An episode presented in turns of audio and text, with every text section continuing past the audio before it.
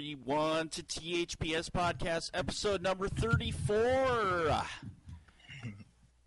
Thank everybody for joining, taking some time to hang out with us. Thanks for everybody's patience. We had a couple of technical glitches there, but we are in business now. So appreciate everybody stopping by, hanging out, saying hello, and joining us and spending some time with you. We're coming to you live from the Slam City Jam Auditorium from Tony Hawk's Underground One.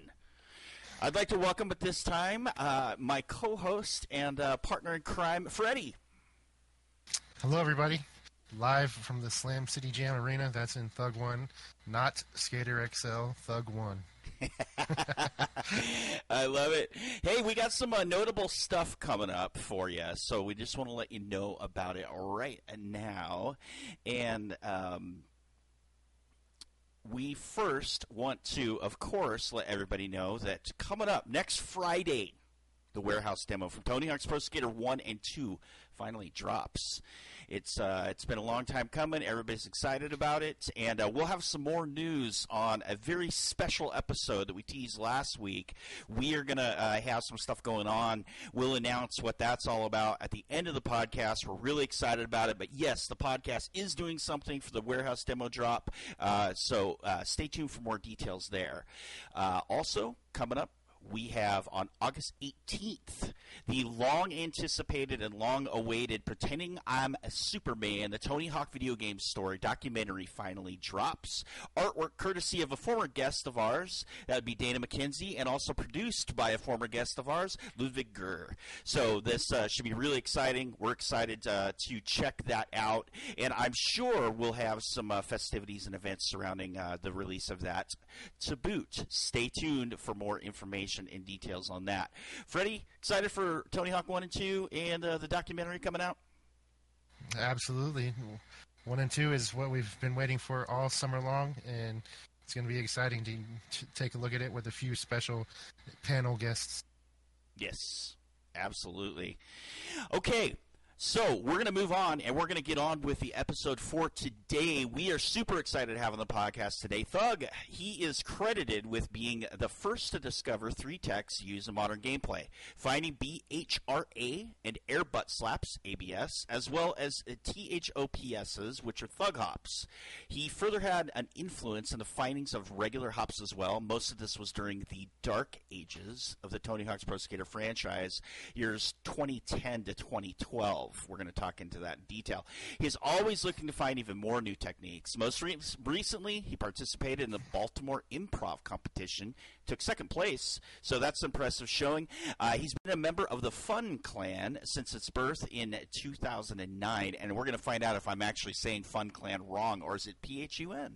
Let's find that out. His Tony Hawk's Pro Skater career started on Thug 1 in 2004 on PS2, and he has always been interested in all play styles such as improvs, transfers, King of the Hill, capture the flag, whoring, and tagging. He has further been in eight team transfer videos with the Phun Clan. Everyone, please help in giving us a warm welcome to Thug. Hey, guys. Thanks for having me. Honored to be here. Hey there. Ooh, look at that. Nice and pink. Oh, yeah. Pink and orange and purples. Oh, my. Yep, nice and vibrant for you. Yeah, I love it. Thanks for taking the time to hang out with us and join us for this. We're excited to have you. And, you know, it's funny. Some of the guests that we have, Freddie and I think both, you know, are familiar with the guests, and we've interacted with them, whatever. And I really hadn't interacted with you a lot of this before this podcast episode, so I'm really looking forward to getting to know you a little bit better, and we sure appreciate you taking the time to do it. I appreciate it, too. I recently got a LAN cable, so I've been online a lot more, so you might see me a bit more. Nice. Look forward to it. Okay. Hey, let's jump right in. We're going to get into our general questions and quick hits, as we always do. We got some kind of standard questions that we like to ask of all our guests as we get to know you a little bit better and just get the audience a little bit familiar with who you are, who is Thug. So first, let's jump right in with, what is your favorite Tony Hawk game and why? That would have to be Thug 1. It was my first online game, like first experience ever, and that was because it was dial-up. Capability. So I looked through my games. I'm like, okay, this game seems cool. I'll try it online, and I fell in love with it right away. And I just really enjoyed the physics engine and just the people, you know, the community. I really enjoyed my time at the beginning. Love it. You played with dial-up on Thug 1? Wow. For years, yeah. Wow. That must have been rough trying to play like King of the Hill or any of those. Yeah, I had to learn the hard way, man. Yeah, for sure. Name three of your favorite players. Well, number one, I'd have to say Sama. He was a big influence on me in the beginning. I wasn't into whoring for a year. And I saw, some of his transfers and stuff, and saw that he was doing like different techniques and all that kind of stuff. And I was just really into that, and that got me started into that side of the game. And second would have to be Fate. He just was always trying to be an innovator, and he, made some really impressive videos, and I just enjoyed his play style a lot. Provs and transfers and all that. And then another one you might not have heard of in a while is Crazy with an E. I don't know if you guys are familiar with him. Yeah. I was really into his videos too. He was kind of like Sama, He had good wall plants, and I was just really into that kind of stuff. So I'd say those three were.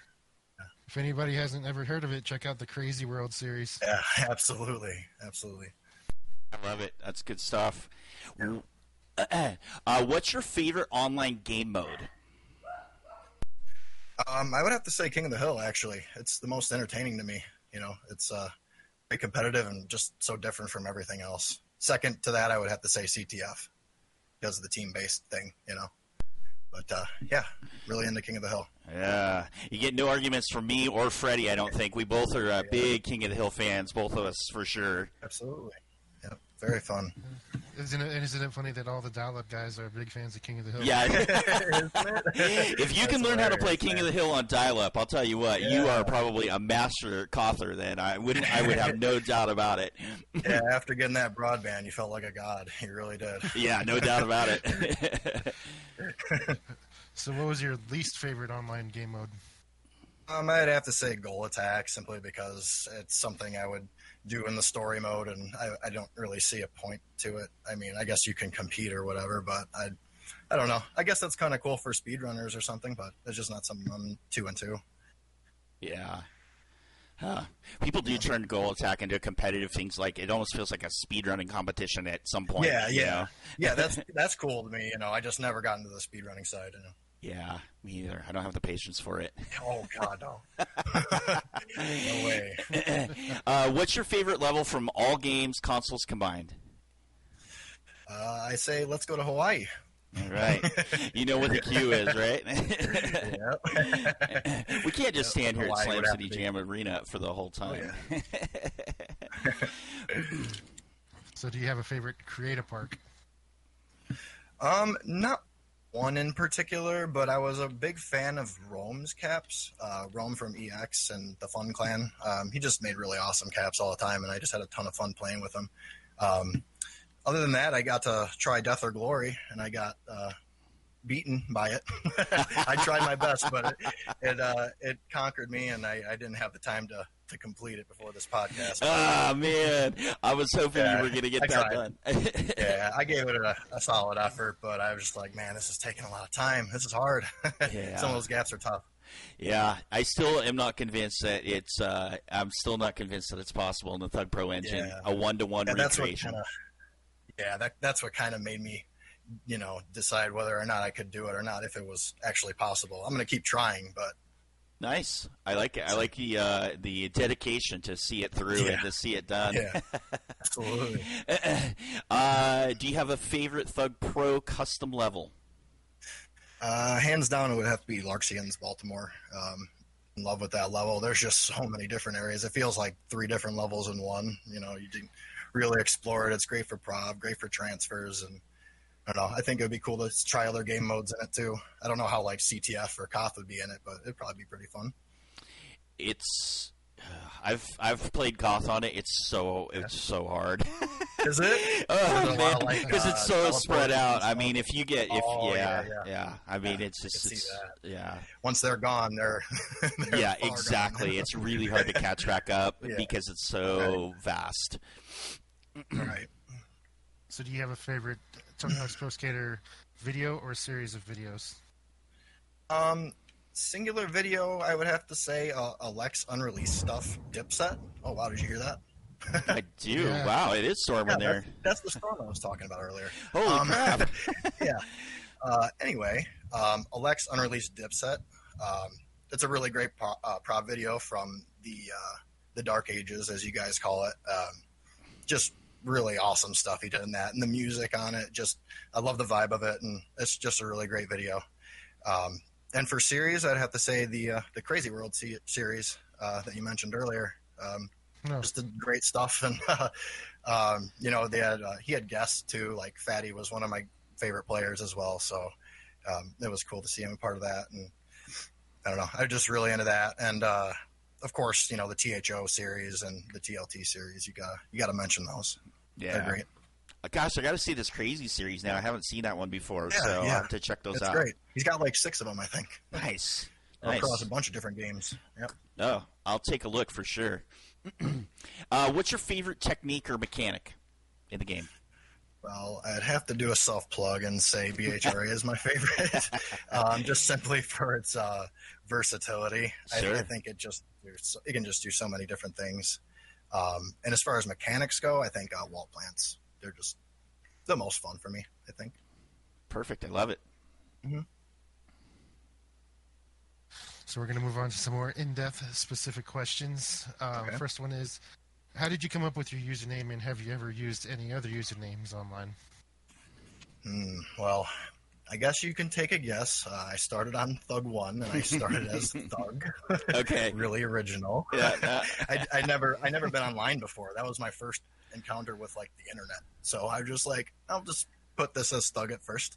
And people got to know me as that really fast. Sure. So I was like, okay, I guess I'll stick with it. And then later on, that turned into Thug Child, because I was like the youngest around my group that I was hanging out with. And I just wanted to be different than all the other thugs that were on Thug 1. So I named it Thug Child. And then EC for short after that. And to Koth, I changed my name to Thuggo. 2 G's and an O. I don't know. I just stuck with that during my period of playing Koth with SN and everything. And after that, I dropped the O and just left that G on there. So Thug Fun is what you get. I love it. Yeah. So were there a bunch of players named Thug on Thug 1? I guess I don't remember. Okay. Pretty much as many as pro skaters out there. So that was the way they didn't get kicked out of an online room, because most people would kick pro skater, right? So you just went with exactly, yeah. Switch it up. Yep. What was the first Tony Hawk's Pro Skater game you played?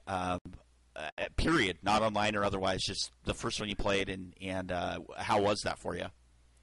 That would have to be Pro Skater 2 for the Nintendo 64. Nice. I got hooked on it immediately at a friend's house. We just played it every time I came over, and you know, just got really into it. Got into the soundtrack. It started getting me into actual skateboarding, which is my favorite thing to do. So it had a big impact on me early on, and yeah, that was the first one I played. Nice. Mm-hmm. So you touched on this earlier, but the question is, which Tony Hawk game did you play online first? Yeah, that would be Thug 1 and Dial-Up. And like I said, it was one of the very few Dial-Up games that I had, and I was like, I'll just try it out, and I ended up loving it. So, yeah, Thug 1. Did you ever go back and play Tony Hawk 4 or Tony Hawk 3 online? Or yeah, that was way later on, though. Okay. Tony Hawk 4, I think we were already using you know, the different DNS like server IPs and stuff by them. Official servers were shut by that time. Yeah. Okay. Unfortunately, I would have really loved to be a part of that scene, but most of my online experience was Thug 1. Still a great scene. Still very, very robust. Still a lot going on with that scene for sure. Very active. So how many titles total have you played online? 4 of them, if you count Tony Hawk 4. And then Thug 1, Thug 2, and Thaw for a brief period. I didn't really get too into Thaw, but yeah. Okay. Mostly Thug 1 and a little bit of Thug 2, I'd say, second. So tell us your opinions on the Robomoto Tony Hawk games, and have you played any of them? The Ride, Shred, HD, and 5? No, I haven't played any of them. I watched them online, and I just saw that, you know, it really looked like they lost their identity. It doesn't really feel like a Tony Hawk game anymore. They just couldn't replicate what Neversoft did. And, yeah, I just didn't see it as a Tony Hawk game. It just had Tony Hawk's name on it, you know. Huh. That's very nicely put. That's just kind of how I feel about it. Hopefully the new one will be better. Looking forward to it. Yeah, awesome. We're going to talk about that in depth here in just a bit. But, yeah. Oh, interesting. You didn't play any of them. You're one of the first. I think most people at least tried HD or something. So yeah, I didn't touch it. I was like, eh. You know. Wow. Yeah. I love it. All right, so let's talk. Let's switch gears a little bit and let's start talking about the Phun Clan. And am I saying that right? Is it Phun? Is that or do you say PHN or am I getting it right? You're getting it right, Phun. It's just a twist on the word Phun. Yep. Perfect. Okay. So you're currently a member of the Phun Clan. Were you ever part of any other clans? Yes, several. I started out in a clan called BG, Black Goat. It wasn't the same as B Goat. That was a glitch clan. This was a whoring clan. Spent the first year or so in that clan, and then I moved on to a clan called Smug, you might have heard of. Yep. 2K and Fizz's clan. Was with them for a good few months, and then I started getting into the transfer scene and all that stuff, and one of my friends from BG, Money, he introduced me to Green, and that's when I joined Green's clan, KS. And then I learned from him. I learned transfers and all that kind of stuff. And then after that, I went on to SN, which is a Koth clan. Ooh, that's Skate Ace's clan. One of the THPSX admins. Shout out to SN. Big time, man. They're great. They're so good at Koth, man. I was lucky to be a part of that mix. Full names, Skate Ace, Snake, Iller Agony was amazing. Like he never tagged up, but he was incredible. He was in SN, but then after that. I tried to get into more prov and stuff, and I was getting better. And there was a guy named Lazy in X. And Lazy, he asked me to be a part of EX, and I was like, well, that's awesome. You know, I'd love to be a part of that team. I was still pretty new, and I was still learning. And he's like, yeah, you can join. And at this time, there wasn't too many EX members online.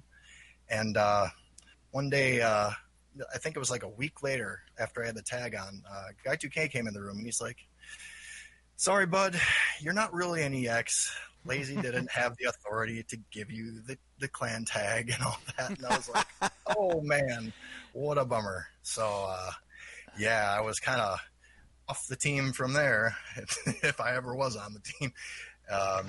And then, after that, I was briefly with the Fatty in a clan called TNL,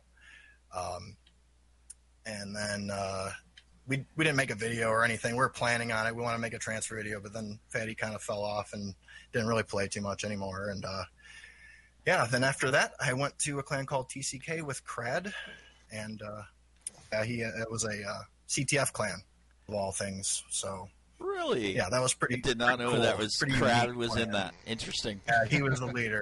Him, Jesse, and Dan TCK. I think there's only like 5 of us or so.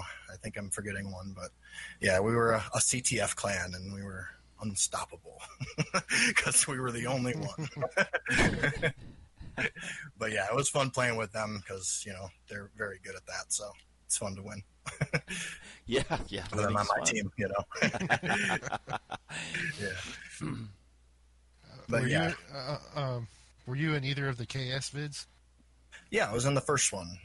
I had a brief part in that. I didn't have a capture card at the time, so Green had to sit through my newbie gameplay for many hours, and he captured what he could, and I tried my best, but I'm decently proud of that video. I think I did a good job. It was my first video I was ever in, so nice. I tried my best. Yeah. Yeah, it was a really impressive team video. Yeah, I thought so. So for those who might not know, What exactly does Phun stand for? Phun is just, like I said, a twist on the word fun. Mark, he liked the four-letter clan names, and he wanted to make something that wasn't so serious. So he just wanted a clan of friends, and we all, you know, knew each other for a long time. Well, some of us did anyway, but yeah, we're just a clan of friends, and we like to hang out and have a good time. And that's really all that Phun stands for. Hey, that's awesome. That's yeah. It seems like that's how a lot of clans ended up kind of going. I know TXO did for sure, and I didn't even become a part of TXO until it was more like that. It was just a group of friends, a group of people that like to play together and hang out together, you know. Yeah. So that's cool. I like that approach. It's one of my favorites. Definitely really good friends. That's cool. So who invited you to Phun, and how has it been being a part of the group? Well, Mark invited me in 2009, and we got along pretty quickly. I didn't know him for very long, and he was like, "Yeah, join the team." You know, it was just a group of friends, and we didn't plan on doing anything serious. You know, we just we wanted to hang out and, you know, mess around and do whatever. Sure. And we decided to make team videos. I had known a few members beforehand. Ricta, Rome, and Derek were all in the Phun Clan as well, and I knew them for a long time. And then I got to know Tech, Vic, and Clay, and it's just been great being a part of this team. It's a major reason I continued to play Tony Hawk. Nice. And I consider them to be some of my best friends online or not. So they're great people. That's awesome. Hmm? Let's see, funonline.net was the team website at one point, followed by a .tk and now funonline.com. Have the forum survived all iterations of the team site, and do you have an active user base today? So the forums are still online today, the old ones. It's more of an archive now. We used to host Phun challenges, and we had an active community of over 1,200 members at one point. And, we've since created a new website and forum, but it's been inactive. It's just not something that's popular these days, it seems. And we're considering hosting tournaments and maybe challenges again in the future to get some traffic to come through and hang out, because we feel like forums could still, you know, be beneficial to the community, especially on the video side of things, you know, because you go through messages and stuff on Discord, and sometimes videos get lost, you know what I mean? And it's nice to go back and check a forum and be able to leave feedback and stuff. Yeah, that's actually been a topic of conversation, because both Freddie and I help out with the THPSX site, and we've considered ditching the forums on several occasions, but that what you just described with videos and other things, tournaments, things like that, it just kind of seems to make sense, because you don't get lost in the Discord shuffle otherwise. So you kind of hang on to it, but you're still like, man, it seems like everybody talks in Discord now. So, you know, I mean, the THPSX forums don't get used hardly at all, but yeah. Yeah, you can't blame convenience, you know, that's what people are accustomed to now. So yeah, we'll give it a shot, but we'll see. Sure. Let's see. So, who started Phun, and when was the clan first active? So, Mark and Tech both created Phun.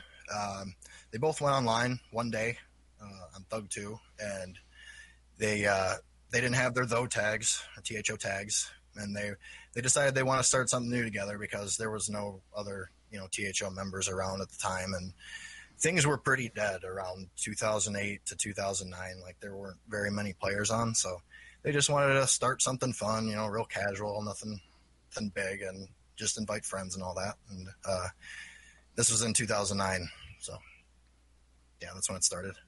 Wow, that's actually late for, you know, what has become a really formidable clan. You know, that so many of the clans that, you know, people reference and whatever, you know, would have started in Tony Hawk 4 or even Thug. To start, you know, that far down the line is pretty incredible, to a testament to the fact that there was still a user base and people playing this series enough to form a new group. Right. Yeah, I seriously owe it to the bond of the team. You know, we're all great friends, like I said. So that's cool. Just that got us through it all. Sure. So did Phun Clan have any rival clans, or did you ever get into any clan battles at all? At the time, IOU was kind of one of Fun's rival clans. Only due to Diz, he kind of liked to start stuff. You know, he noticed that our site was doing well, and he liked to start stuff with us and, you know, do challenge us to prop battles and all that kind of stuff. But they had a great team too. They were all super skilled players. You know, Diz, Alex, Sicko, Dux, Behemoth, to name a few. But yeah, other than that, there was EX at the time was still around. You saw a lot of double tags. I don't know if you remember EX Phun. You'd see that double tag a bit. At one point, Dragon was on the Phun team, and we allowed him to double tag. Oh, wow. And, so him, Rome, Derek, Vic, they were all double tagging EX and Phun. We had Phun challenges and hosted Phun prov battles for different clans and stuff. So we try to keep it active. We tried to, you know, keep competition going in the community.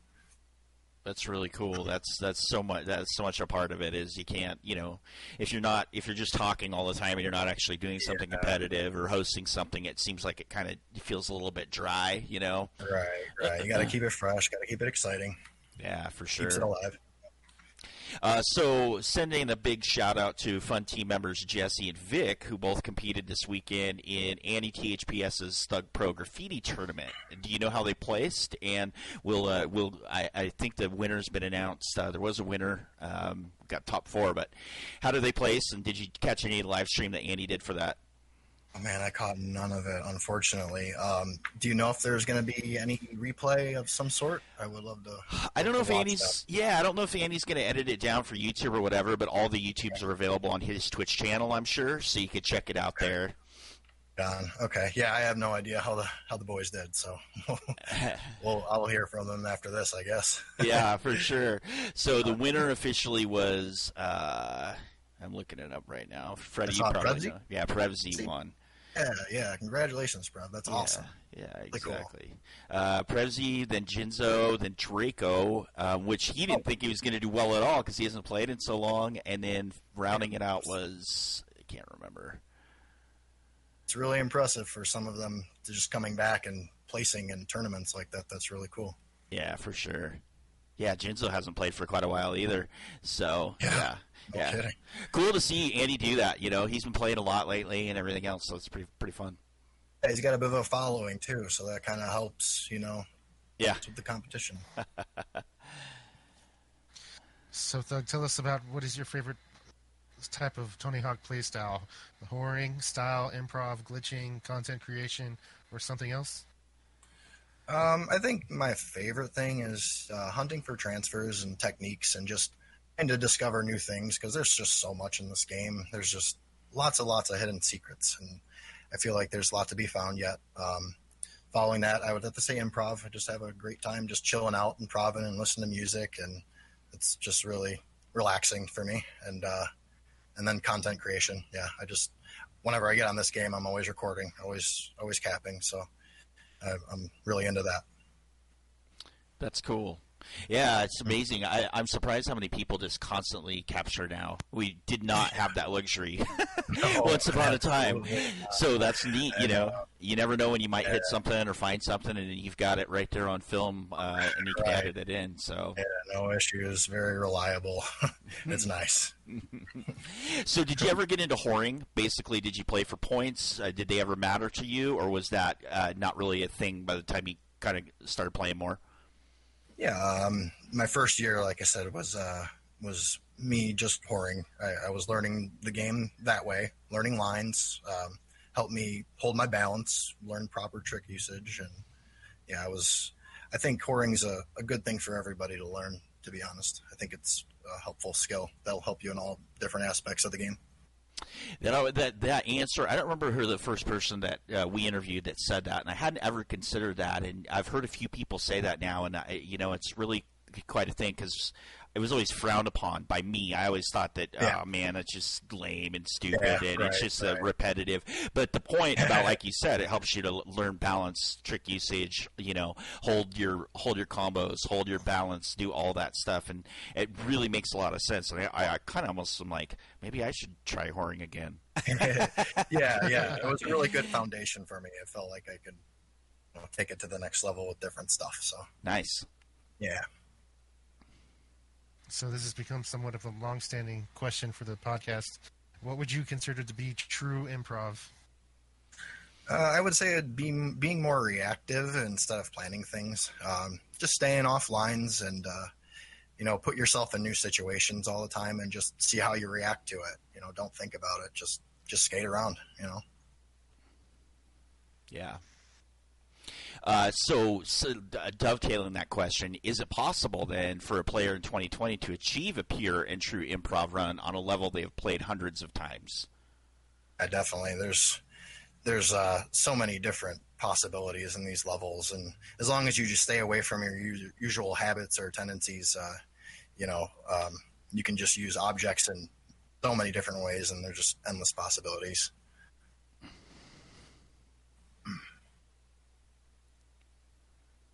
So being known for discovering some of the tech moves that are prominent today, it doesn't seem like you would have any issue with people using text in improv. Is that right? Yeah, I don't have any issues with text. I think they provide a lot more options for improv, especially, and in levels that have been played so many times, it keeps it fresh, and especially on Thug Pro, a lot of these techniques are still new, and to be used on really old levels, I feel like it really helps change it up and keeps things fresh. As long as you're using it for a purpose, I think it's a good thing.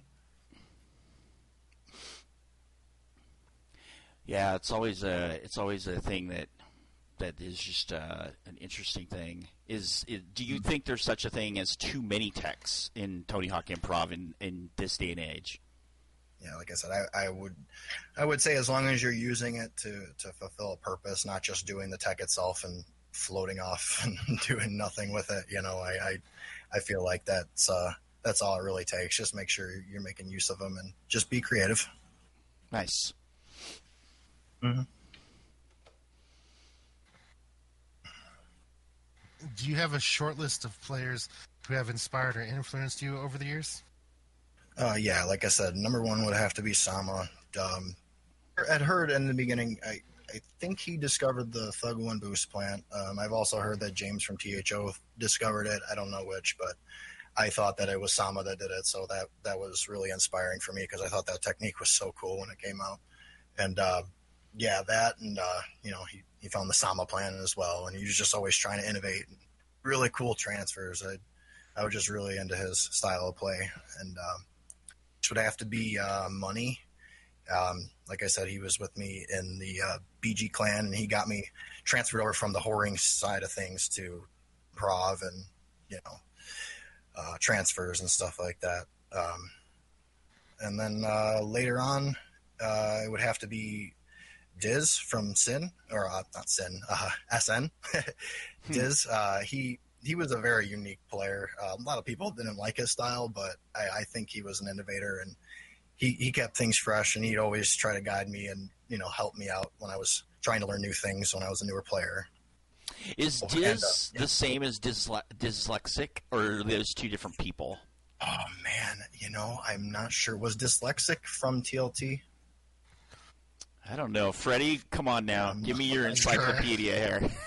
Pretty sure dyslexic TLT is a totally different person from the Diz he's referring to. Okay, yeah, because I'm not sure, but I think Diz was actually in TLT at one point. I don't know. He said he was. Who knows? He said a lot of stuff, but nevertheless, he was helpful for me when I was learning.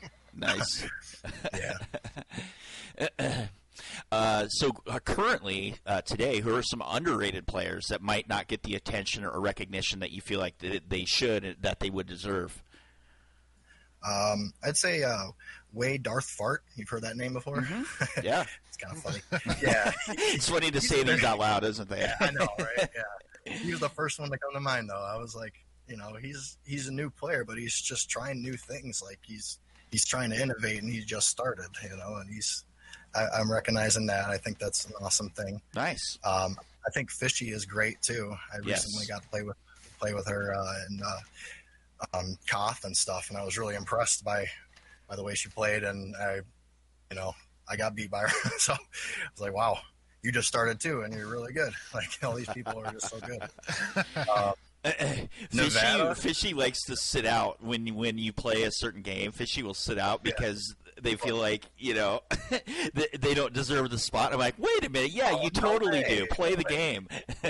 Absolutely, very, very good member of the community. I'd say also Nevada.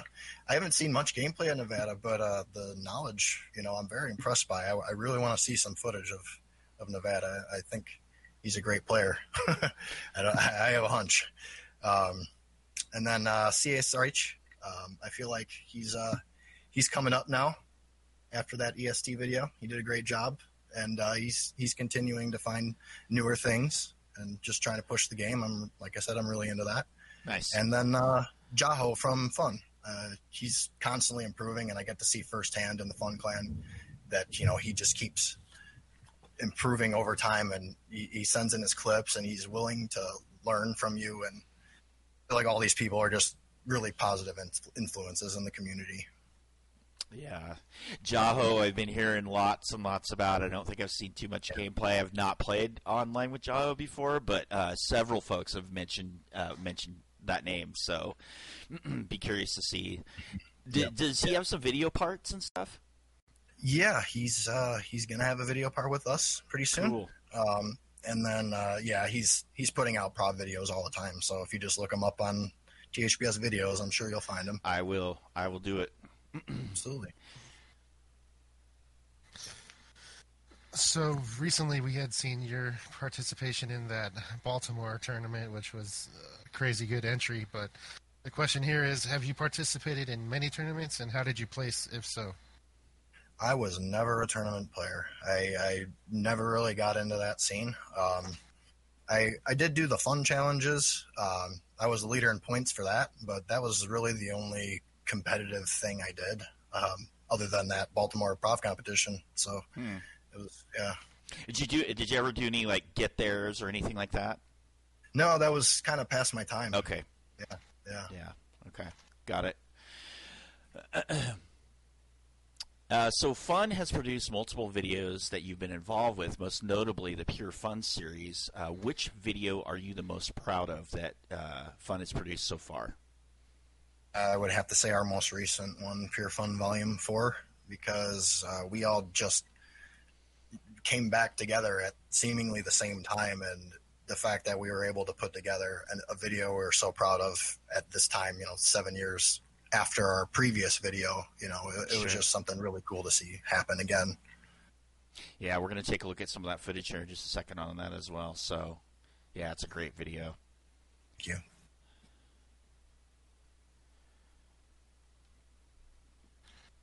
Speaking of Phun videos, shout out to that Jambalaya video. Mm-hmm. Absolutely, man. Mark and Alive killed it. I love the vibe of that one.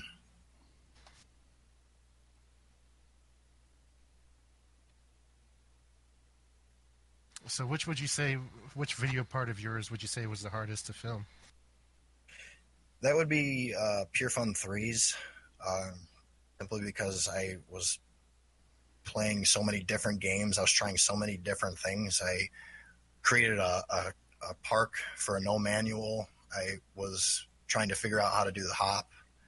I was just doing all sorts of different stuff and did doubles with the teammates. And it was just all the variety. I feel like I had to put a lot of effort into doing different things. And I feel like I was pretty proud of that part. That's awesome. Thanks. So these videos I try to queue these up so that we'd hit some, some of the stuff that's at the same time, but you guys put such awesome effort into editing them. So we're looking at Volume 4 right now. And so you guys kind of give a little bit of the history of it, and fast forward. Now we are, here's the 2010 and then we keep going, so this is cool. Yeah. But yeah, some of the parts of it, they're going to be hard to queue up in perfect synchronization with the conversation. Right. So speaking of synchronization, synchronization. I didn't plan that, but some of the synchronization that you see here in Pure Fun Volume 1, where you have kind of the side-by-side play. How many times? I'll be honest, I hadn't watched this prior to getting ready for the podcast, and I was like, wow, this is crazy how in sync this is. How long did it take you guys to do some of that stuff? But we really like to make an emphasis on doubles and just teamwork type stuff, and show that we can do things together. And they often take a really long time to record. They can be frustrating at times. You know, somebody will get it, somebody won't. You know, you have to go back and forth, and you know, but it's really rewarding at the end. And it, like I said, it gives you a sense of teamwork. Yeah, it definitely shows some solidarity in the video, you know, and that's cool. It's neat to see you guys. Just I would imagine taken a lot of practice and a lot of repetition to kind of see some of this stuff come together in sequence and in sync, and like you said, probably frustrating at times. Oh, absolutely, man. You can get mad at each other real quick, but thankfully we're good friends. So it's like, okay, man, you didn't get it. That's okay.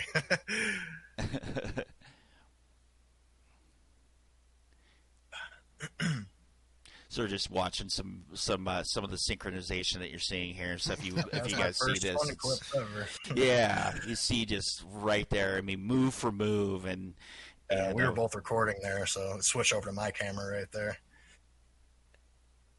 Yeah. Yeah, it was cool. I had seen a little bit of that. I think the one that comes to mind was Andy did in Project 2, he did kind of that yeah right sequence where he had kind of people throwing the skateboard to each other. You know, somebody would slam, and so that was one of my more famous things where there was kind of an idea for something. But this is like the synchronization pieces in this. We're not seeing it now. This is more just pro. But the stuff at the beginning there was really quite unique and cool. Yeah, thanks. Yeah, we put a lot of effort into that, and just wanted to show the community that we're very close. You know, we work together on things. Love it.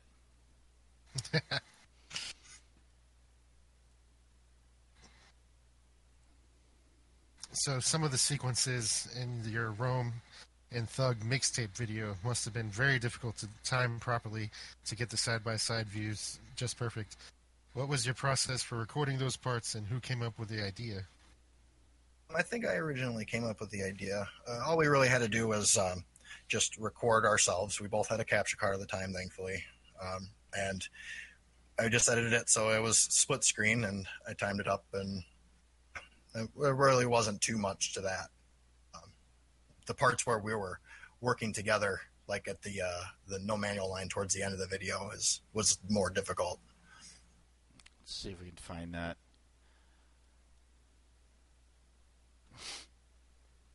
Is this anywhere close? I don't know if you're watching the stream at all. Yeah. It's like the end. This is the last clip of the video, so okay. Be the last minute, 45 seconds. See a split screen. Yeah, this must be it.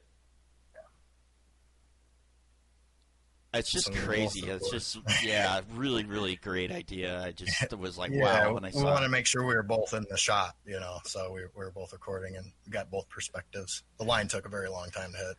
Oh, my gosh. I can't even imagine. Over and over and over, just right. And you said you couldn't speed run because of repetition, but look at this work you're doing. Right, yeah. Yeah, that's true. I think the speed running is just it's so long. It's hours. Yeah, you know? That's very true. To complete the thing, yeah. Yeah, that is very true. So it seems in all the Pure Fun videos, you edited some kind of humorous sequences. For example, if we go to the Pure Fun 3, we've kind of got this BG's clip here.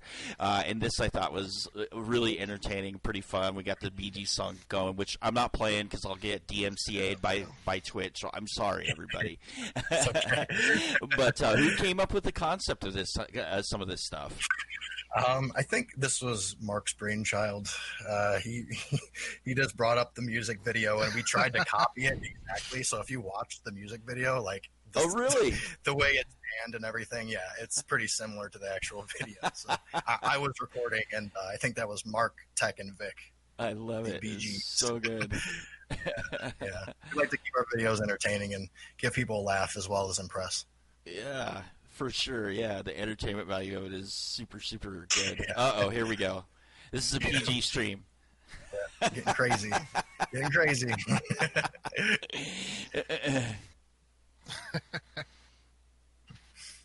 I love it. Lots of fun. Good stuff. Yeah.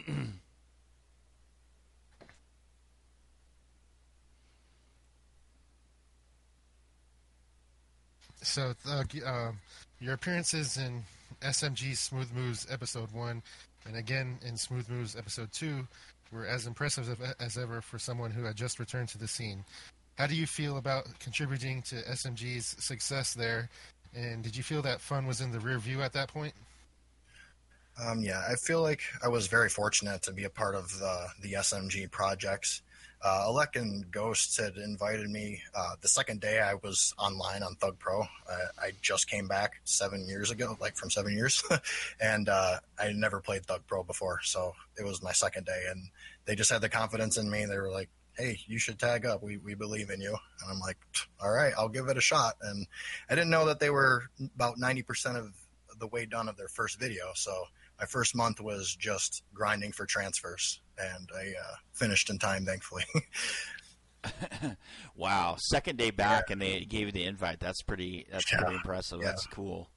It was a tough project to work on for my first month, but I was up for the challenge. I was excited to do it again. Yeah, for sure.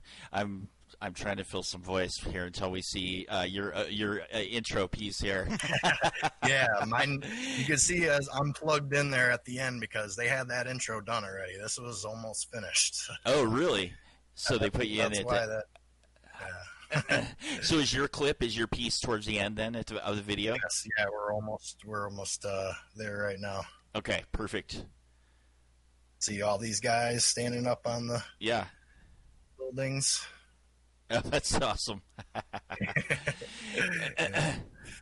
There's me in the background. Oh, perfect. So your creative skater that you're wearing today is not the same. No, for so long though. That was my main one and probably the one that people know me for the most. But I wanted to try something new, and this is definitely much different than that. So. Yeah, sure. All right, so after a long period of time, then we end up back with, let's get a little bit forward here in this thing, for Pure Fun 4. Here we go. So long period of time, Pure Fun Volume 4 in 2019. What made you guys decide to kind of come back and produce another video? Oh, it was crazy. We were all just returning at the same time. I couldn't believe it, but that's just how it happened. It was all around 2019. A few of us had been around for a while before that. I think Aaron and Tech were around already. But I came back, and then shortly after Alive, then Mark, Vic started playing again. Just everybody started coming back. And I can thank Jesse for bringing me back because he kept hassling me for a couple of years before I actually went and downloaded it, but I'm really glad I did. Nice. Jesse was the one who pressured you into it. Yeah, I think we've got a question from him along those lines. Yeah. When we get to the Discord questions, that's funny. Oh, Freddie, I'm sorry. I took your question there. All right. So let's see here. So Thug, you were active in the Tony Hawk's Pro Skater during what many have now dubbed the Dark Years. This would be after Neversoft folded and the vast majority of the players had left, and the series and community were largely considered dead. Talk about this time period in Tony Hawk history. It's largely a mystery to a large number of people, but we have a few talking points for you. Yeah, so how many people kind of during that era do you feel like were still playing?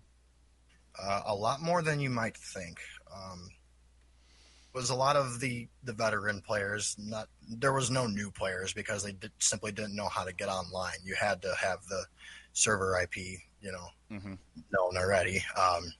But the PS2 side of things, there was quite a bit of people. I would say at least 100 or so active. And then on Thug 2 PC, I would think it would be a little bit more than that even, because I don't think that they needed the server IP. Correct me if I'm wrong, but I don't think they did. And then eventually you were able to play PC and PS2 together, crossplay, and that was made by Chase or Biohacker. Mm-hmm.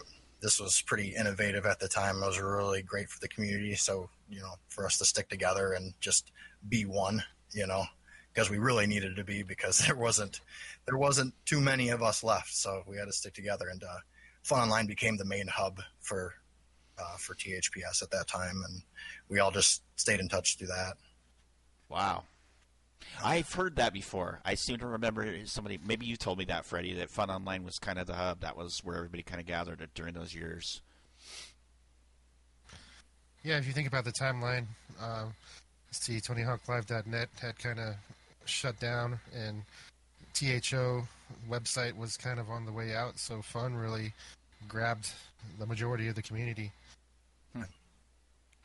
Yeah, I can owe it to that first video we watched there for a bit. Sure. There were no team videos that were coming out, and that link at the end, I think, kind of excited some people to, you know, show that the community could still be alive, and, you know, we ended up bringing it back. Sure. Nice.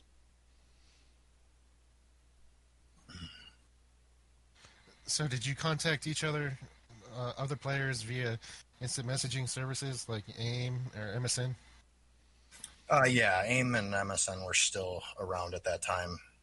But mostly it was through the forums, I would say, through inboxes, you know, private messages, all that kind of stuff. But, yeah, as far as instant messaging goes, yeah, it was all AIM and MSN. Yeah. So you already alluded to it, but for you know, some of this play, cross-play, all that kind of stuff, did you guys use stuff like LAN tunneling, those types of scenarios to be able to play online? Yeah. Like I said, it was all the DNS server IPs that you had to input to be able to play together. Otherwise, you know, it just wouldn't work anymore because the servers were down. Yeah.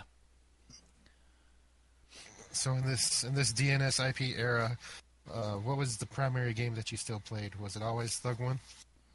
Yeah. I stuck to Thug 1 at that point.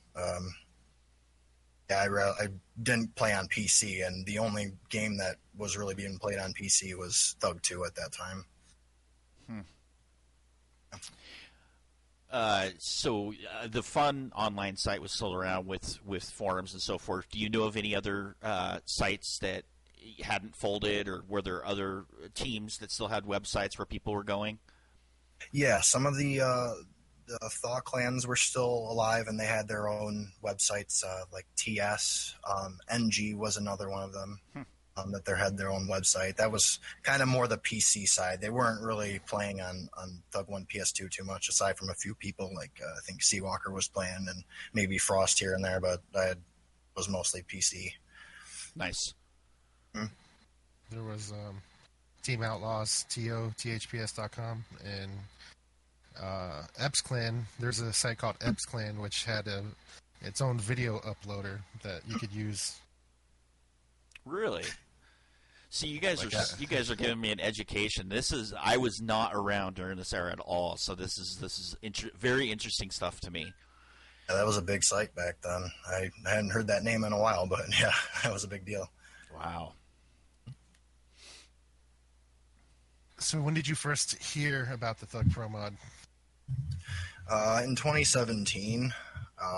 Like I said, Jesse messaged me, and he's like, yeah, you got to try it out. And I was like, I don't know. I didn't know if I liked the idea of the modded version of a game I played, you know, 7 years ago. And was like, wasn't sure if it was for me.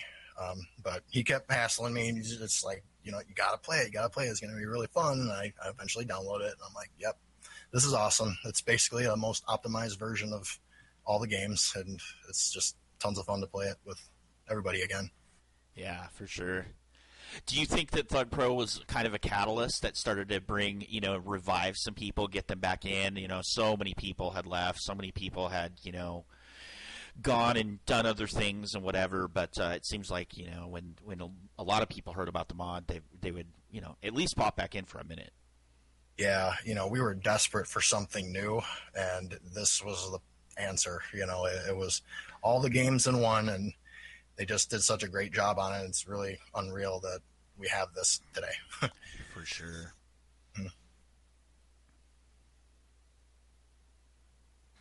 Do you have anything else to note or discuss specifically from that time period?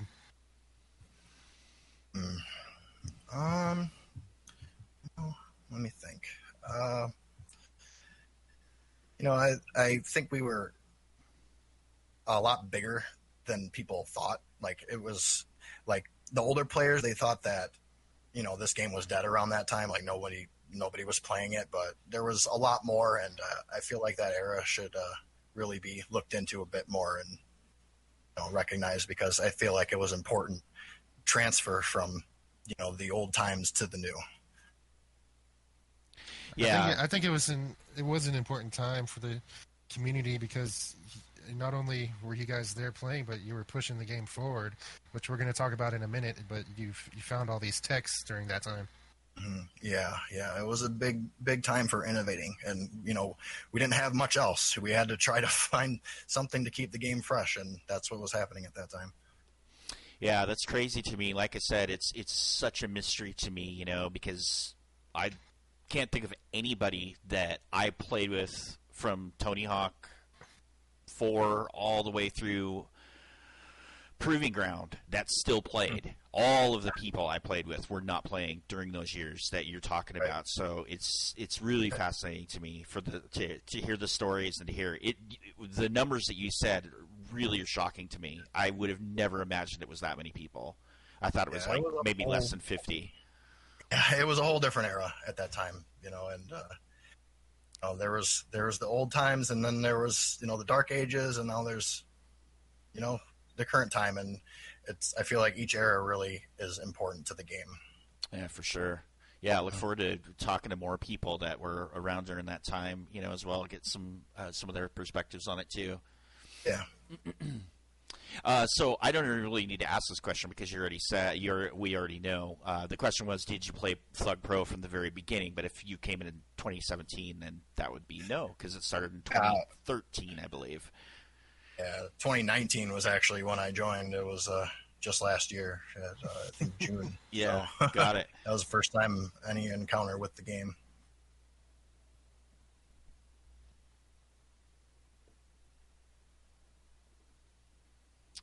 So our question is, how far has Thug Pro come since the earliest versions? But if you came back last year, I'll reformat the question into what do you want to see out of Thug Pro going forward? I would just hope that they continue to, you know, the obvious, keep bringing back the levels, keep adding new mechanics to the game. I feel like there's a couple things from Thaw that might be able to be added. I mean, you don't have to play with them, but you know, the more mechanics, the better. I feel like that's the key to finding some techniques. So I think the more that they just continue to optimize it, the better. Nevada's gonna just pipe up in the chat and say he wants to see bird slides. I guarantee it. Yeah. Right on, man. I'm all about it. I never really played Thaw, but I'm down to experiment with them, and you know, I like bone dollies. Not many. Some people don't, but, you know, I like to give everything a shot. Sure. Yeah. I don't know. Some of the tech, some of the mechanics in later games. Walking flips and stuff like that for parkour. I don't know. I don't know if there's some of those I want to see it. But I see what you're saying, because we're going to talk about that. I could see why you would want to see those in, because how could you figure out a way to make that interesting in the gameplay? Right. It keeps things fresh. Yeah, I love it. All right, so let's get into it then. One of the things you're well known for is finding very specific techs in gameplay. What was the first tech you found, and how did you find it? And I guess in subsequence to that, can you actually show us? Sure. The first technique I found was air butt slap, actually, and wasn't very useful the way I found it in Thug 1. You could only do it from spine transferring and reverting, and it didn't send you anywhere. It just kind of got you stuck, so it wasn't very useful. But later on, I found the BHRA, and I found out that you can combine those two and make them work together, and I found way more transfers and more use out of it at improv and stuff. So, yeah, if you want to see what the air butt slap. Yeah, let's see it. Yeah. Get down here. So you start with the BHRA, and then you just butt slap out of that. the nuance of how that is done is just crazy to me. That you would like be like, oh, this thing here just makes you like. That's crazy. Flying around, you know? Yeah, exactly. Flying around the levels. That's what you hear all the people say. I can't play that game anymore. It's just people flying around the levels. That's all you hear. Hey, if you're flying to a place that you want to, you know, if you're using it for a purpose, I feel like it's a cool thing. Sure. If you're just flying around for flying around's sake, then yeah, I understand. Right.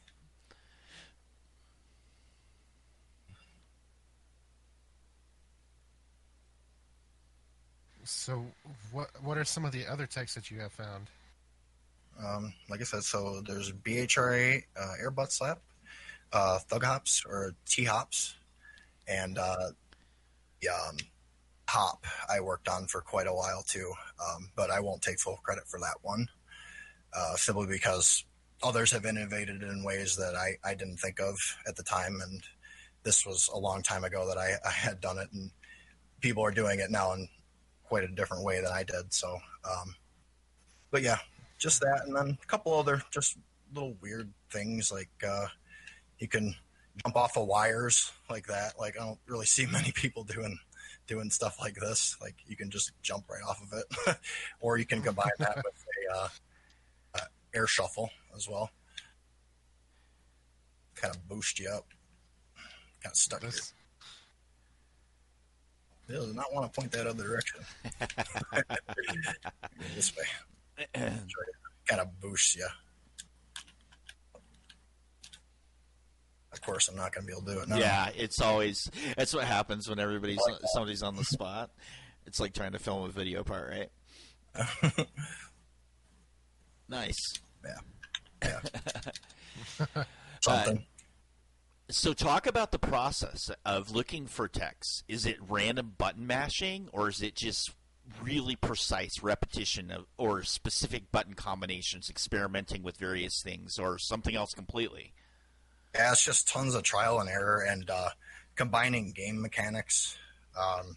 For example, like a BHRA is a ollie with a revert or a pivot, you know, and that's combining two different things. And that's kind of how a lot of other techs work in the game, you know, for example, like a Thug 1 boost plant, you're combining a grab with a wall ride and a wally plant. You know, they're three different mechanics, but they're all put into one. And those are the kinds of things I look for every time I'm searching for something new.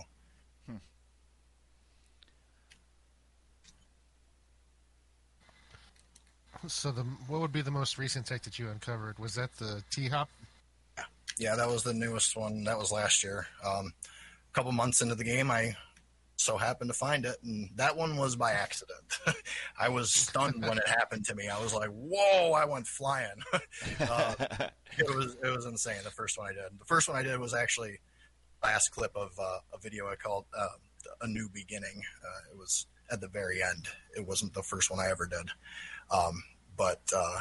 Yeah, that was the newest one, and I was just messing around with the combination of reverting and acid dropping, because that would cause you to kind of launch in a different direction.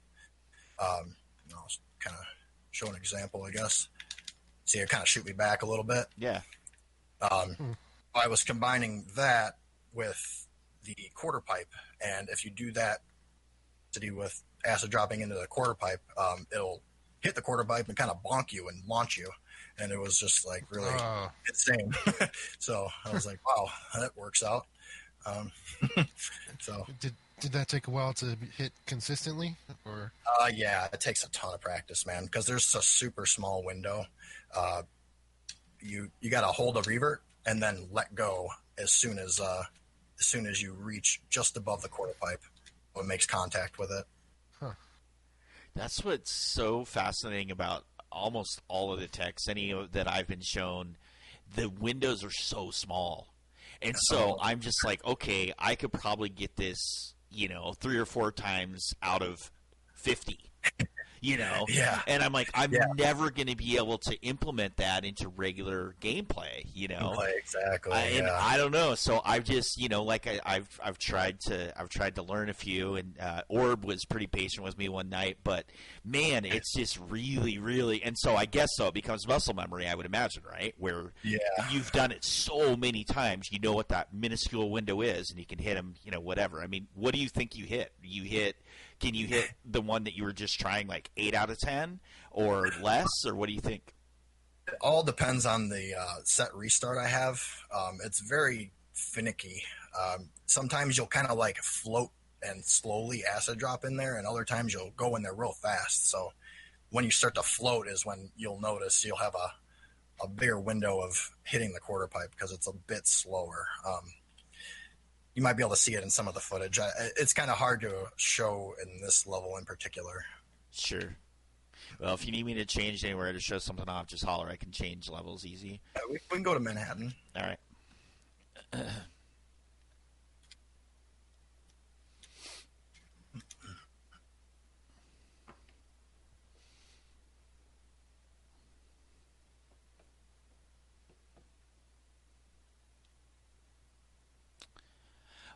All right. So while you're kind of setting your place for whatever here, but even though there's many tutorials that have been made, there's a common question that comes up in the community every so often. Can you explain in your own words, how do you get the proper timing down for a BHRA, bunny hop, revert, air? So what I do for that is you first want to practice holding X and then getting it to ollie as soon as you hit the ground. So like you let go of X when you hit the ground. Once you get that down like that, you just let go. Then you can press R2 or revert or pivot. That you have to do this without pressing them at the same time though. So you let go of X and then quickly revert. I don't know if you want to give it a try, man. I would love to do it. That was Freddie's question. I'm gonna, Freddie, you do it. Awesome. I'll be so embarrassed by it. So, you're holding revert, or are you just tapping it? Just tapping it, yeah. So, let go of X when you hit the ground, and then R2 or pivot. Freddie learning techniques right here on the THPS podcast. I can try it too. I'm willing. I'd love to see it, man. All right. Everybody celebrates when they actually see see me do some sort of gameplay that increases. I don't know why. Absolutely, okay, man. I want to see a PHRA out of you. That'd be so cool. So you hold the X. Very close right there. You want to, yeah. See right there, I think you're holding X or you're pressing X and R2 at the same time. You got to release X, then R2. I put bone dolly. Wait. Yep, you're very close though. It's like the first step. There we go. Hey, yeah. We're learning techs out here at the THPS podcast. Frog is a proud papa. Yes. I got the bone man to do it. There we go.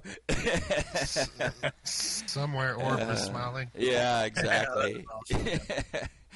Thanks for showing me that. That's cool. Yeah, of course. So Thug, many transfers seen these days utilize techs that you yourself have innovated.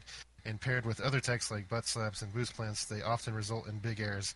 Do you think there is still value or challenge in finding techless, old-school type transfers? Yeah, absolutely. I think there's tons of value in that type of stuff. I think there's value in all types of transfers, but techless transfers can be just as difficult as, you know, a transfer with a bunch of techs in it. Take hours just like anything else, and I find it even more impressive sometimes because if you don't have to use a technique to find something new in a game that's been played for like 15 years, then, you know, all power to you. That's awesome. Yeah. I think my favorite stuff that I've been seeing lately is I like a good blend of both. I like people that, you know, have the ability to keep stuff, you know, semi-grounded with interesting transfers and, you know, cool lines and whatever else with the, I guess, standard mechanics. But then a well-placed, well-thought-out tech is placed in the gameplay. That's cool. That's like the best of both worlds to me. I like them.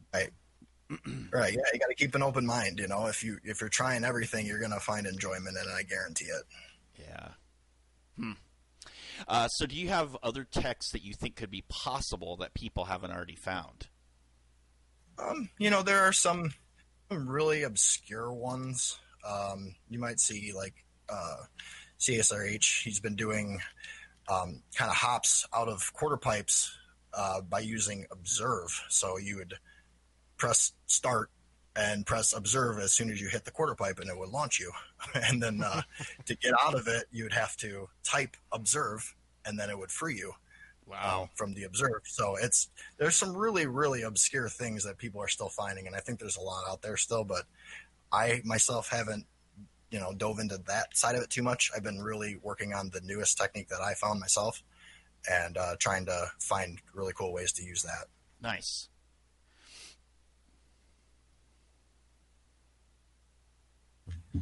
Do you feel that texts like these are one of the main ways to help keep a 15 to 20-year-old game still fun and fresh? Yeah, I feel like they just, you know, keep things going, keep ideas flowing. You know, you find something new and you bounce it off your friend, and you know who knows what they find. And this is just a game of, you know, sharing knowledge and learning new things. And I feel like that really drives the game forward. All right, we're going to fast forward now into modern day and where we're at now, and let's talk about the new game. What are your impressions of Tony Hawk 1+2? Some of us have now gone to calling it Thought. So THOT, Tony Hawk 1, 2, Thought. Anyway, okay, there you go. Food for thought for everybody. But what are your impressions? Yeah. My impressions of it, I think it's pretty promising. It looks a lot different than the Robomoto titles. Who was this made by?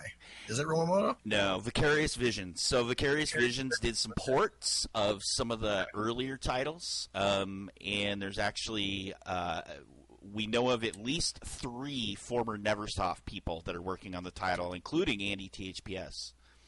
Oh, okay. That's awesome. Yeah, if he's a part of that, then I feel like we can have a real shot at finding, you know, some enjoyment out of this one because was he a part of the other projects? Like Robomotos and all that? No, so Andy he was a tester on Thug 1, and then he was actual developer from Thug 2 all the way through Proving Ground, and then he worked on Guitar Hero. But when Neversoft merged with Infinity Ward, Andy didn't continue on, and no, he did not he didn't work on any of the Robomoto stuff. Oh, okay. But explains it.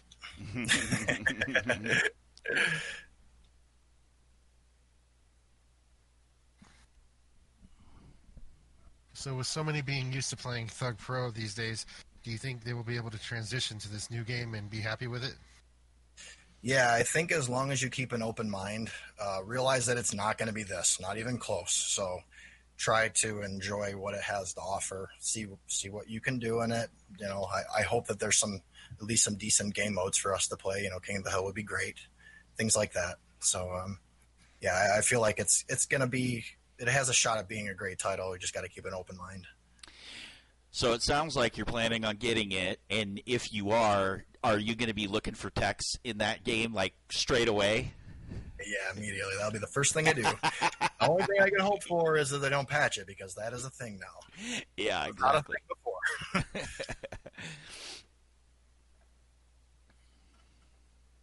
All right, Thug, hit us with your top gameplay story of all time, and all of your time playing Tony Hawk.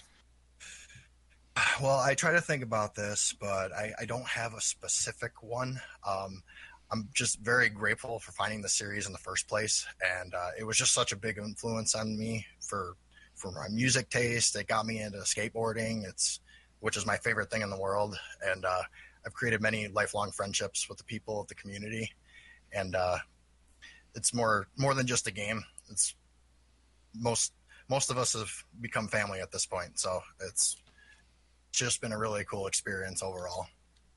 That's awesome. Yeah, I feel the same. It gets in your blood somehow. It goes beyond just the game. It's because of the community. I mean, really, yeah. Obviously, the game is fun, and there's a lot going with it. But the community that's formed around it is really what makes it tick for me too. So that's well said. Yeah, it's nothing without the community. I mean, we can play the game all we want, but if we're not hanging out, you know, it will eventually die on its own. So we gotta stick together. It's good. So do you plan to continue to play? This is the last question from Freddie and I. Then we're going to get into some questions from Discord. But do you plan to continue to play this series for the foreseeable future? Yeah. I started last year, like I said, and I do not plan on stopping after reconnecting with everybody again and realizing how great Thug Pro is. I'm willing to see this through, and hopefully – we end up becoming a popular game eventually too. That'd be nice. Tony Hawk to be popular again. Right? I love that. It's got its goods and bads, I can tell you. All the hype that's been from 1+2. Oh my goodness, moderating Reddit and the Discords, man, and oh my goodness. So it's got its own problems, but it's good to see some hype for sure. Yeah, I'm very excited. Yeah. So we're going to move on to some questions submitted by users in Discord, the first of which comes from Crad. Crad says, on PS4, I would notice you online, and every time you would be playing The Last of Us. This happened for about 2 years straight. Was this your favorite game of all time, or did you simply leave your console on? Also, he loves you. Oh, I love you too, Crad. I haven't seen him much, but I'm looking forward to playing with him online again. He's one of my really good buddies from a long, long time ago. But yeah, I was pretty much obsessed with The Last of Us. I liked the story a lot, but I was more in it for the multiplayer. It was a really underrated multiplayer, and they had a small community like us, and they stuck together through tournaments and all that stuff, and it was really reminiscent of this game, so I stuck with them for a while, but I came back to here. They all come back eventually. Yeah, they always come back. Second question from Crad. He asks, do you like Capture the Flag? Oh, I love Capture the Flag. I don't know why he would even question that. Yeah, I had tons of fun playing with him. We didn't have too much competition at the time, like I said, because the CTF clans weren't too popular, but... the fun playing together, and they taught me a lot. Crad and Jesse, you know, they were really great CTF players, so it was really enjoyable being with them in that clan. Nice. Here's a question from CSRH. What other games do you play now? I've gotten into fighting games a lot, and I feel like it's really similar to this in a way, because there's combos, you know, and there's inputs that you have to make in time and all that, and that just felt really relatable. And I got into the fighting game scene quite a bit, and my main fighting game is actually Dragon Ball FighterZ right now, which has become a pretty popular title in the fighting game scene. And yeah, that's been my main game. I'm looking forward to doing tournaments and stuff with that too. Interesting, you didn't like tournaments on Tony Hawk, but you liked the fighting tournaments. Right. Yeah.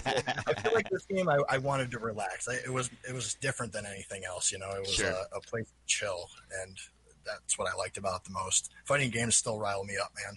They're frustrating. So I don't want to be riled up while I'm playing that. Throwing controllers and screaming and pounding tables.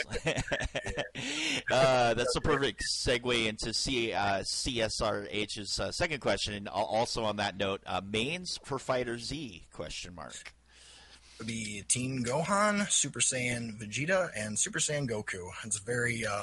modest team known to be in that game, but it's a day one team. It has no DLC or anything, so it's something I've been used to for a long time, and I just can't seem to switch from it. So it's what I'm used to and what I enjoy playing, and they're my favorite characters too from the show.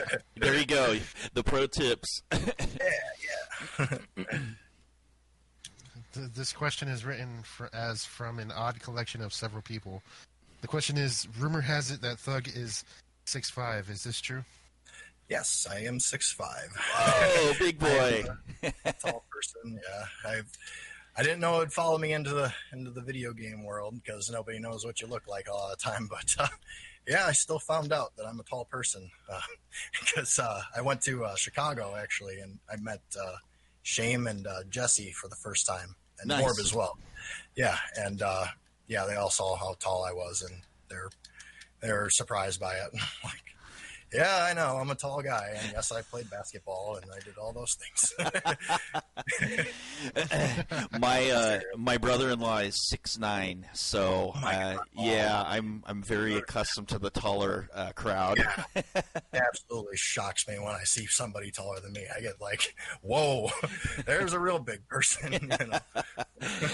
I love it. Yeah. So this is from Nacho. He says, what do you have to accept to be in Phun? You have to accept eggplants. You have to have a real passion for eggplants. I'll just leave it at that. That's going to go into a whole line of questions that I omitted from the Discord chat because they're a little inappropriate. But... one in there. It's a sneaky one. Oh, my. Okay. Yeah. Moving along.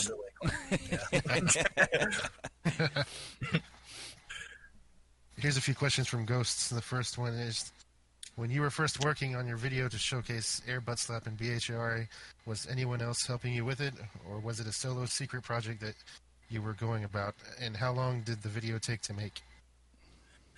Yeah, that was a completely solo project. That was... the video I'm definitely most proud of for myself is A New Direction. That's where I showed off BHRA and ABS. And it took me about 3 weeks to make. I kept it completely secret. I didn't tell anybody. I didn't tell my clan. I didn't tell anyone. And I just stayed offline for like 3 weeks. And I just gathered as much footage as I could and tried to show so many different situations of how you could use this tech and what you could, do with it. And yeah, I was just really proud of the outcome of it. And yeah, I didn't have that one queued up. I should have had that one queued up. Yeah, so that's definitely my best video I've made. And I would hope to make one as good one day, but I feel like that's my best video. Nice. So second question from Ghost is, when you first came back and saw that at the time you're one of the only active Phun members, what pushed you to keep going and playing before joining SMG? I said before, I was not online for very long. I saw that Phun wasn't around, so I was like, man, I want to play this game, but I don't have an active clan. And right away, Alec was like, hey, you want to join us? Like, I sent him a clip for a guest part in the SMG video, and he ended up liking it.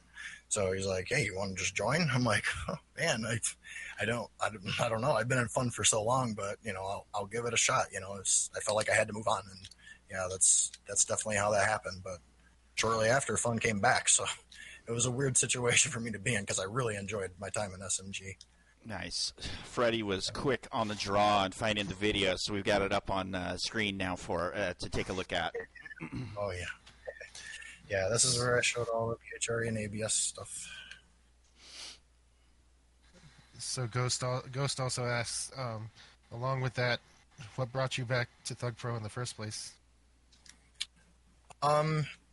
I saw the potential in the game. I think I was watching videos more, and I was like, man, this looks actually pretty cool. And I think that's what inspired me the most, was just the videos. And then again, yeah, Jesse's constant badgering me to come back.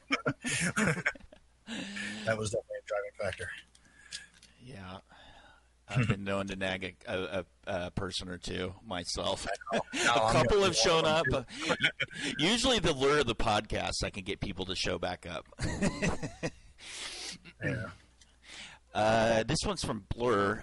Thug is one of Fun's founders and original members. You and the team helped generate interest in the Tony Hawk community in a time when activity was scarce by means of team videos, Phun, improv challenges, and so much more. It's 2020 and the community is more active than ever. How did it feel to help revive Phun in a time where teams old, new, and in between are all together.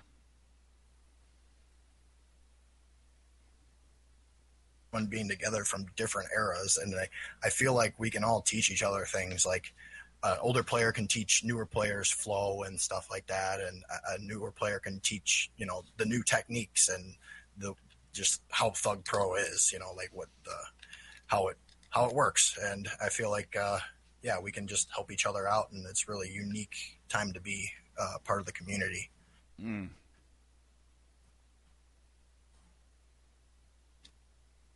We have a question from Mark. He says, what is your all-time favorite transfer, or the transfer that inspired you the most? I was really bad at picking like a singular thing.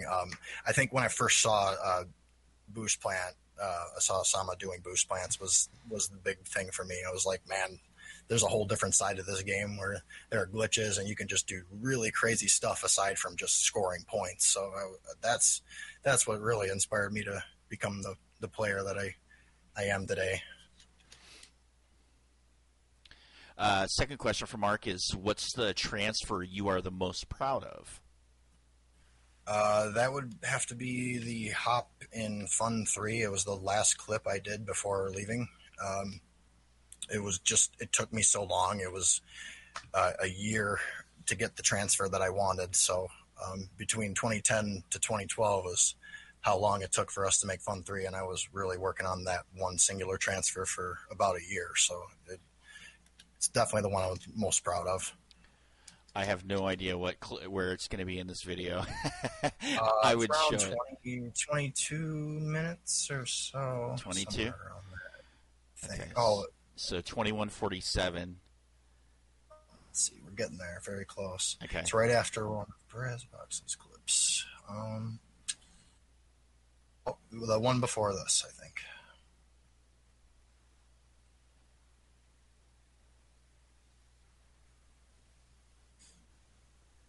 Yeah, this is a really good Brass Box clip. Jeez. Fucking insane. Yeah, then there's... it's after this one. Shake while saying in chat. Yeah, there's another really good Brazzbox clip, and then then there it is. Yep, that's awesome. And then yeah, right here. Right here. Nice. So this is the very last clip. So we got this clip. Yeah. So that clip took me forever because.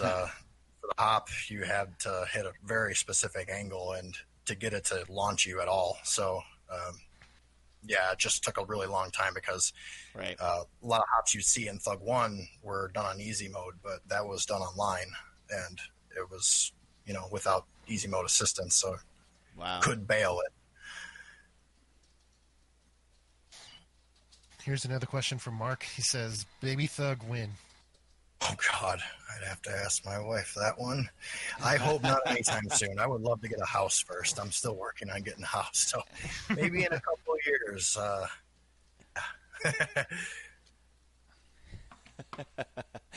This is from Vic. When did you decide to drop the child out of Thug Child? And I think you talked about this a little bit, and maybe you can give it a little more context. Yeah, a little bit. I don't know. I just... was getting older, and it was just weird. I was no longer a child, so especially at 6'5", Thug Man or something.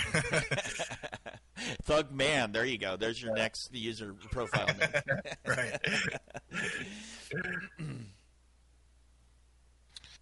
Here's a question from Spid54. What was your approach in finding new techniques? You just mess around randomly, or did you take it step by step, trial and error? Yeah, we kind of talked about this. It was all trial and error. Yeah, it was. Some of them came to me, like I said, randomly. Like the T hop, that was just super lucky. I was like stunned by that. But yeah, the other ones, I worked very, very hard on finding. Jesse asks, "Why did I have to bug you for over 2 years to come back to THPS?" Like you've said many times. Yeah. Yeah, I initially was not into the idea of mods. I didn't care for mods at all, and I still to some degree don't now, but This game is widely accepted as the new norm, and you know, this is the Tony Hawk game we all play. So to me, it's no longer a mod, but just its own standalone game.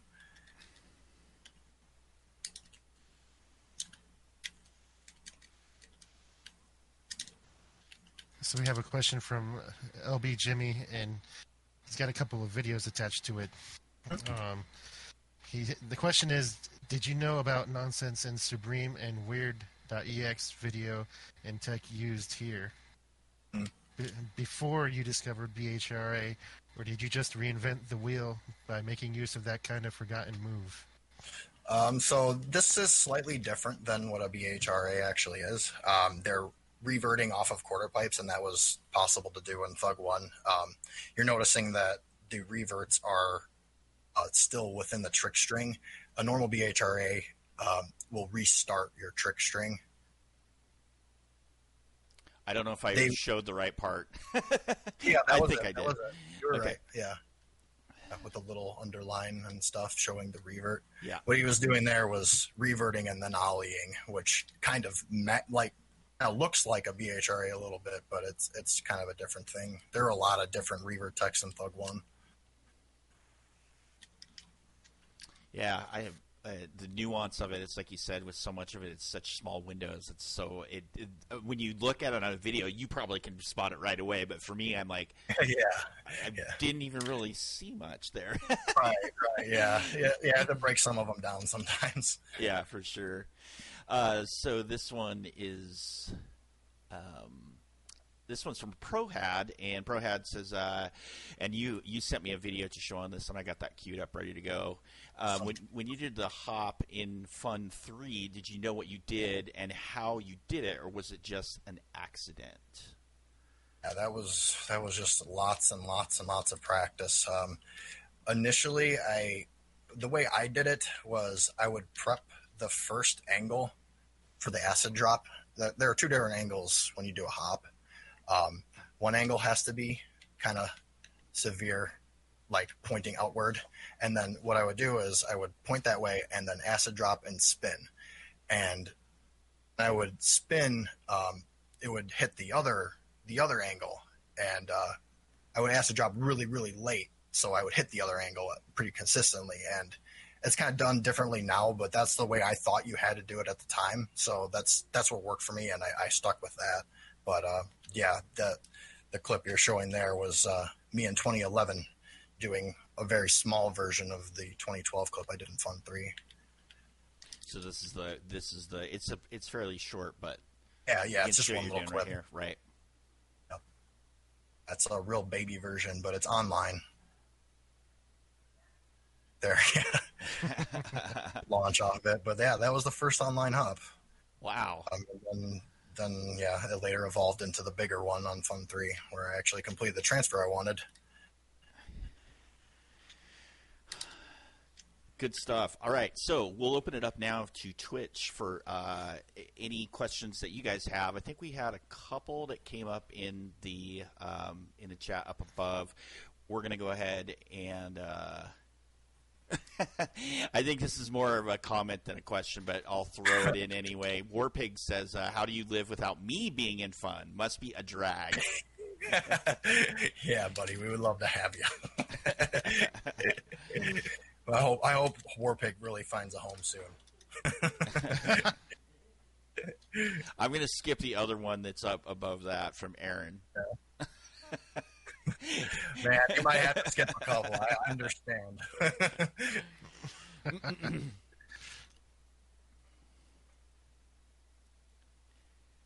You gonna grab the one from Shakewell, Freddie?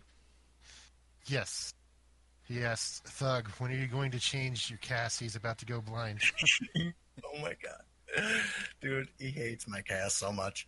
I love it, to be honest, and a few people have complimented me on it. They say they really like it. I don't know. I feel like it's an acquired taste, but it's very flashy. Have you had this for a bit, or did you do this for the podcast? No, I've had this for like the last 8 months.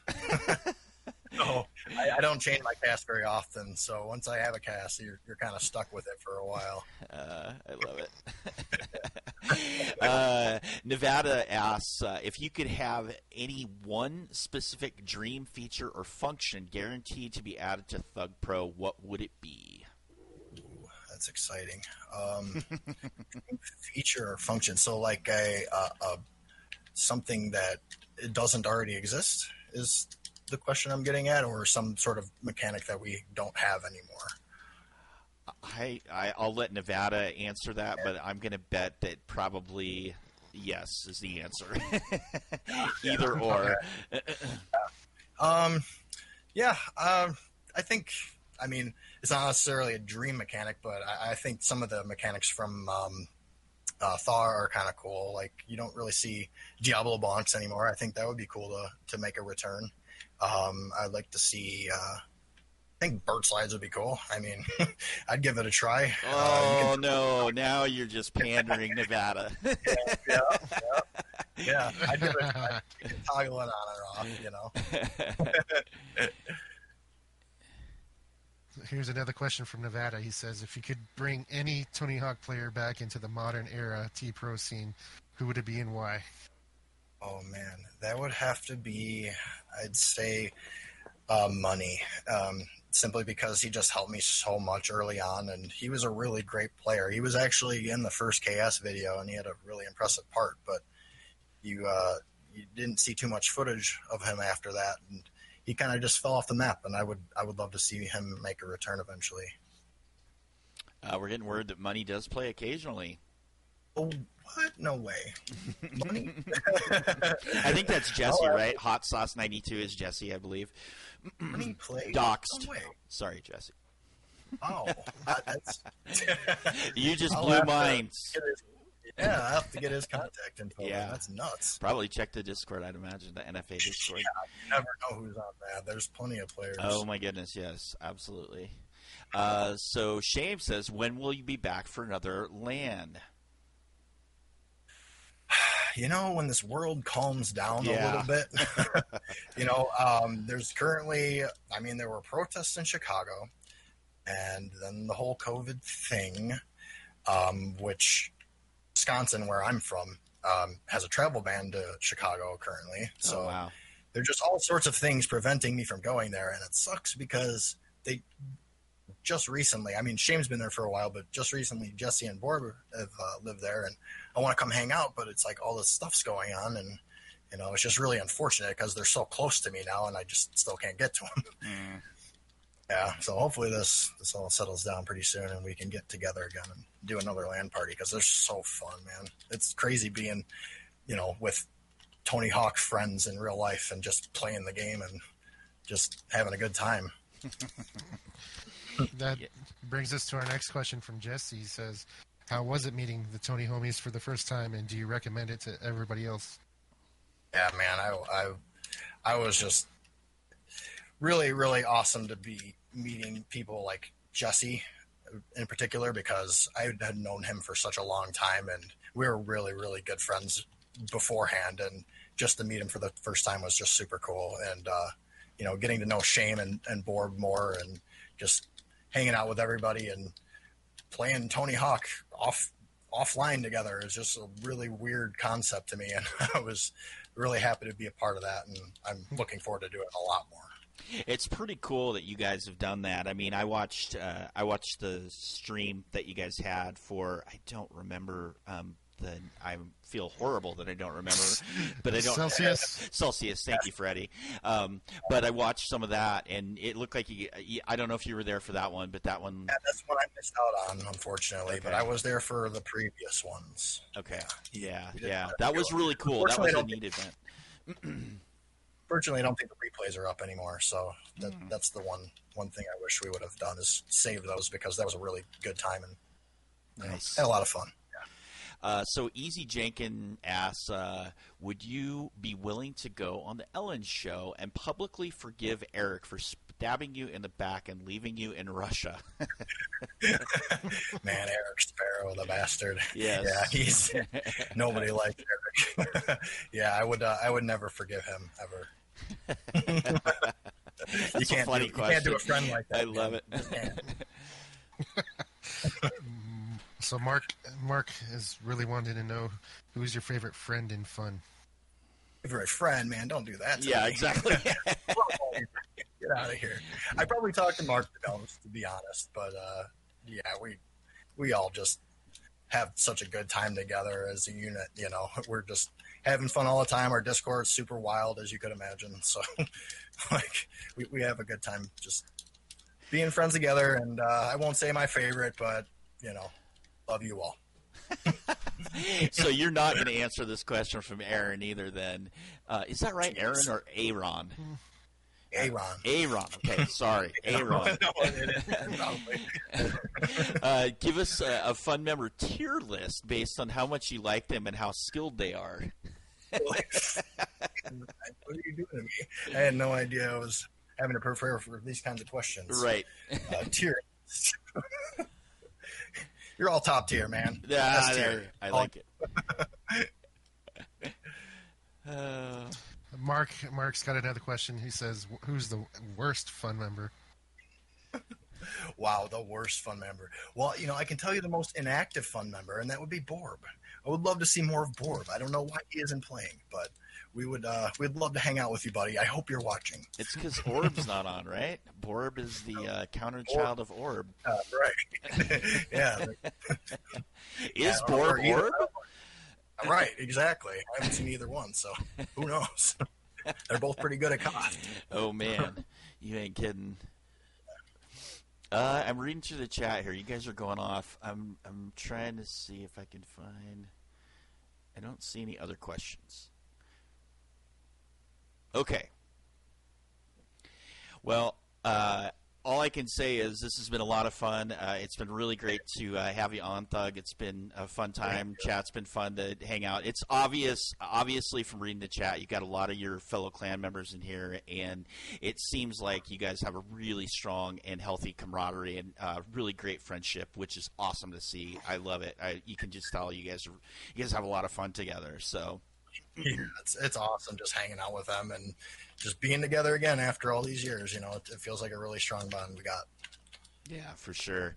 So with that, we're going to go ahead and ask you, Thug, is there anything that you'd like to say to close with? We're trying not to be hot ones, but, you know, we want to give you the opportunity. Any closing thoughts, anything that you want to say, anything that you'd like to close with here as we wrap it down with this time? I'd just like to thank everyone in the community.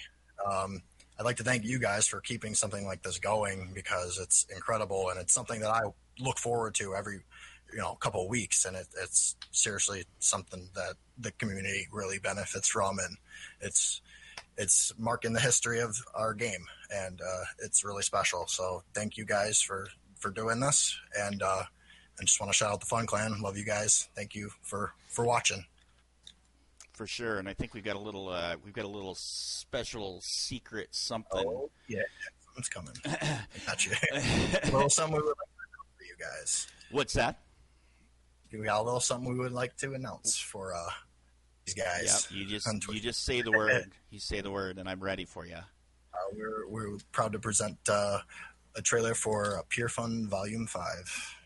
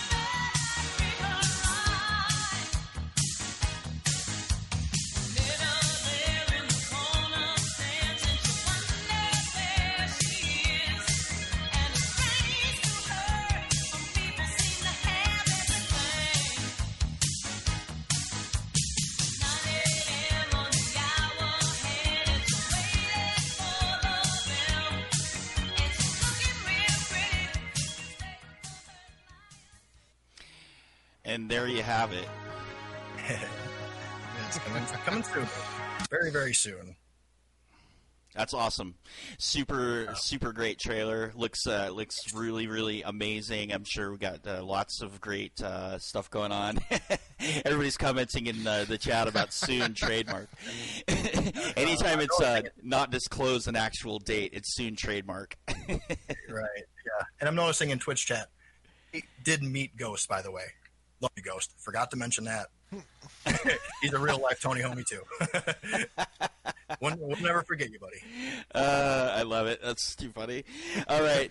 Well, Thug, thank you so much. We really appreciate your time. It's really been awesome and fun. And man, great stories, great time as always. So we're going to go ahead and wrap it up with you and getting ready to wind down the podcast here. We're going to talk about our next episode next. Thug, you can hop off if you like. If you want to stay on, that's fine too. We're just going to introduce our next guest and then potentially look at rating somebody. That's my favorite part. Let's hear it. All right. Let's see. So, hey, we even have Freddie and I in the frame. This is amazing.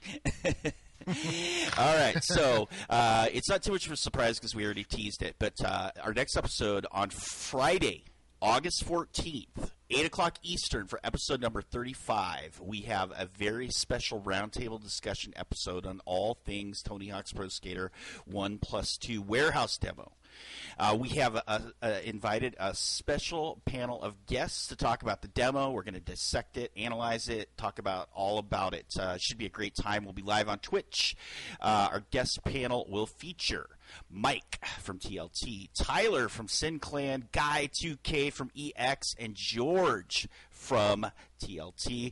Slice and Dyson talking all about it. Very different format from previous episodes, showing and featuring gameplay from the demo and talking in depth about it. We're looking forward to this one. It's going to be quite different from other episodes that we've done so far. Hope everybody can join us this coming Friday as we get ready for it. Freddie, excited for the demo to drop and this panel we got. These are some awesome people. We're looking forward to having them. Absolutely. You know, the hype is at an all-time high right now. And this is going to be different than anything we've done so far on the podcast. So I'm looking forward to seeing how it turns out. Yeah, absolutely. Cool. All right. So thanks to everybody for hanging out. We'll talk to you later.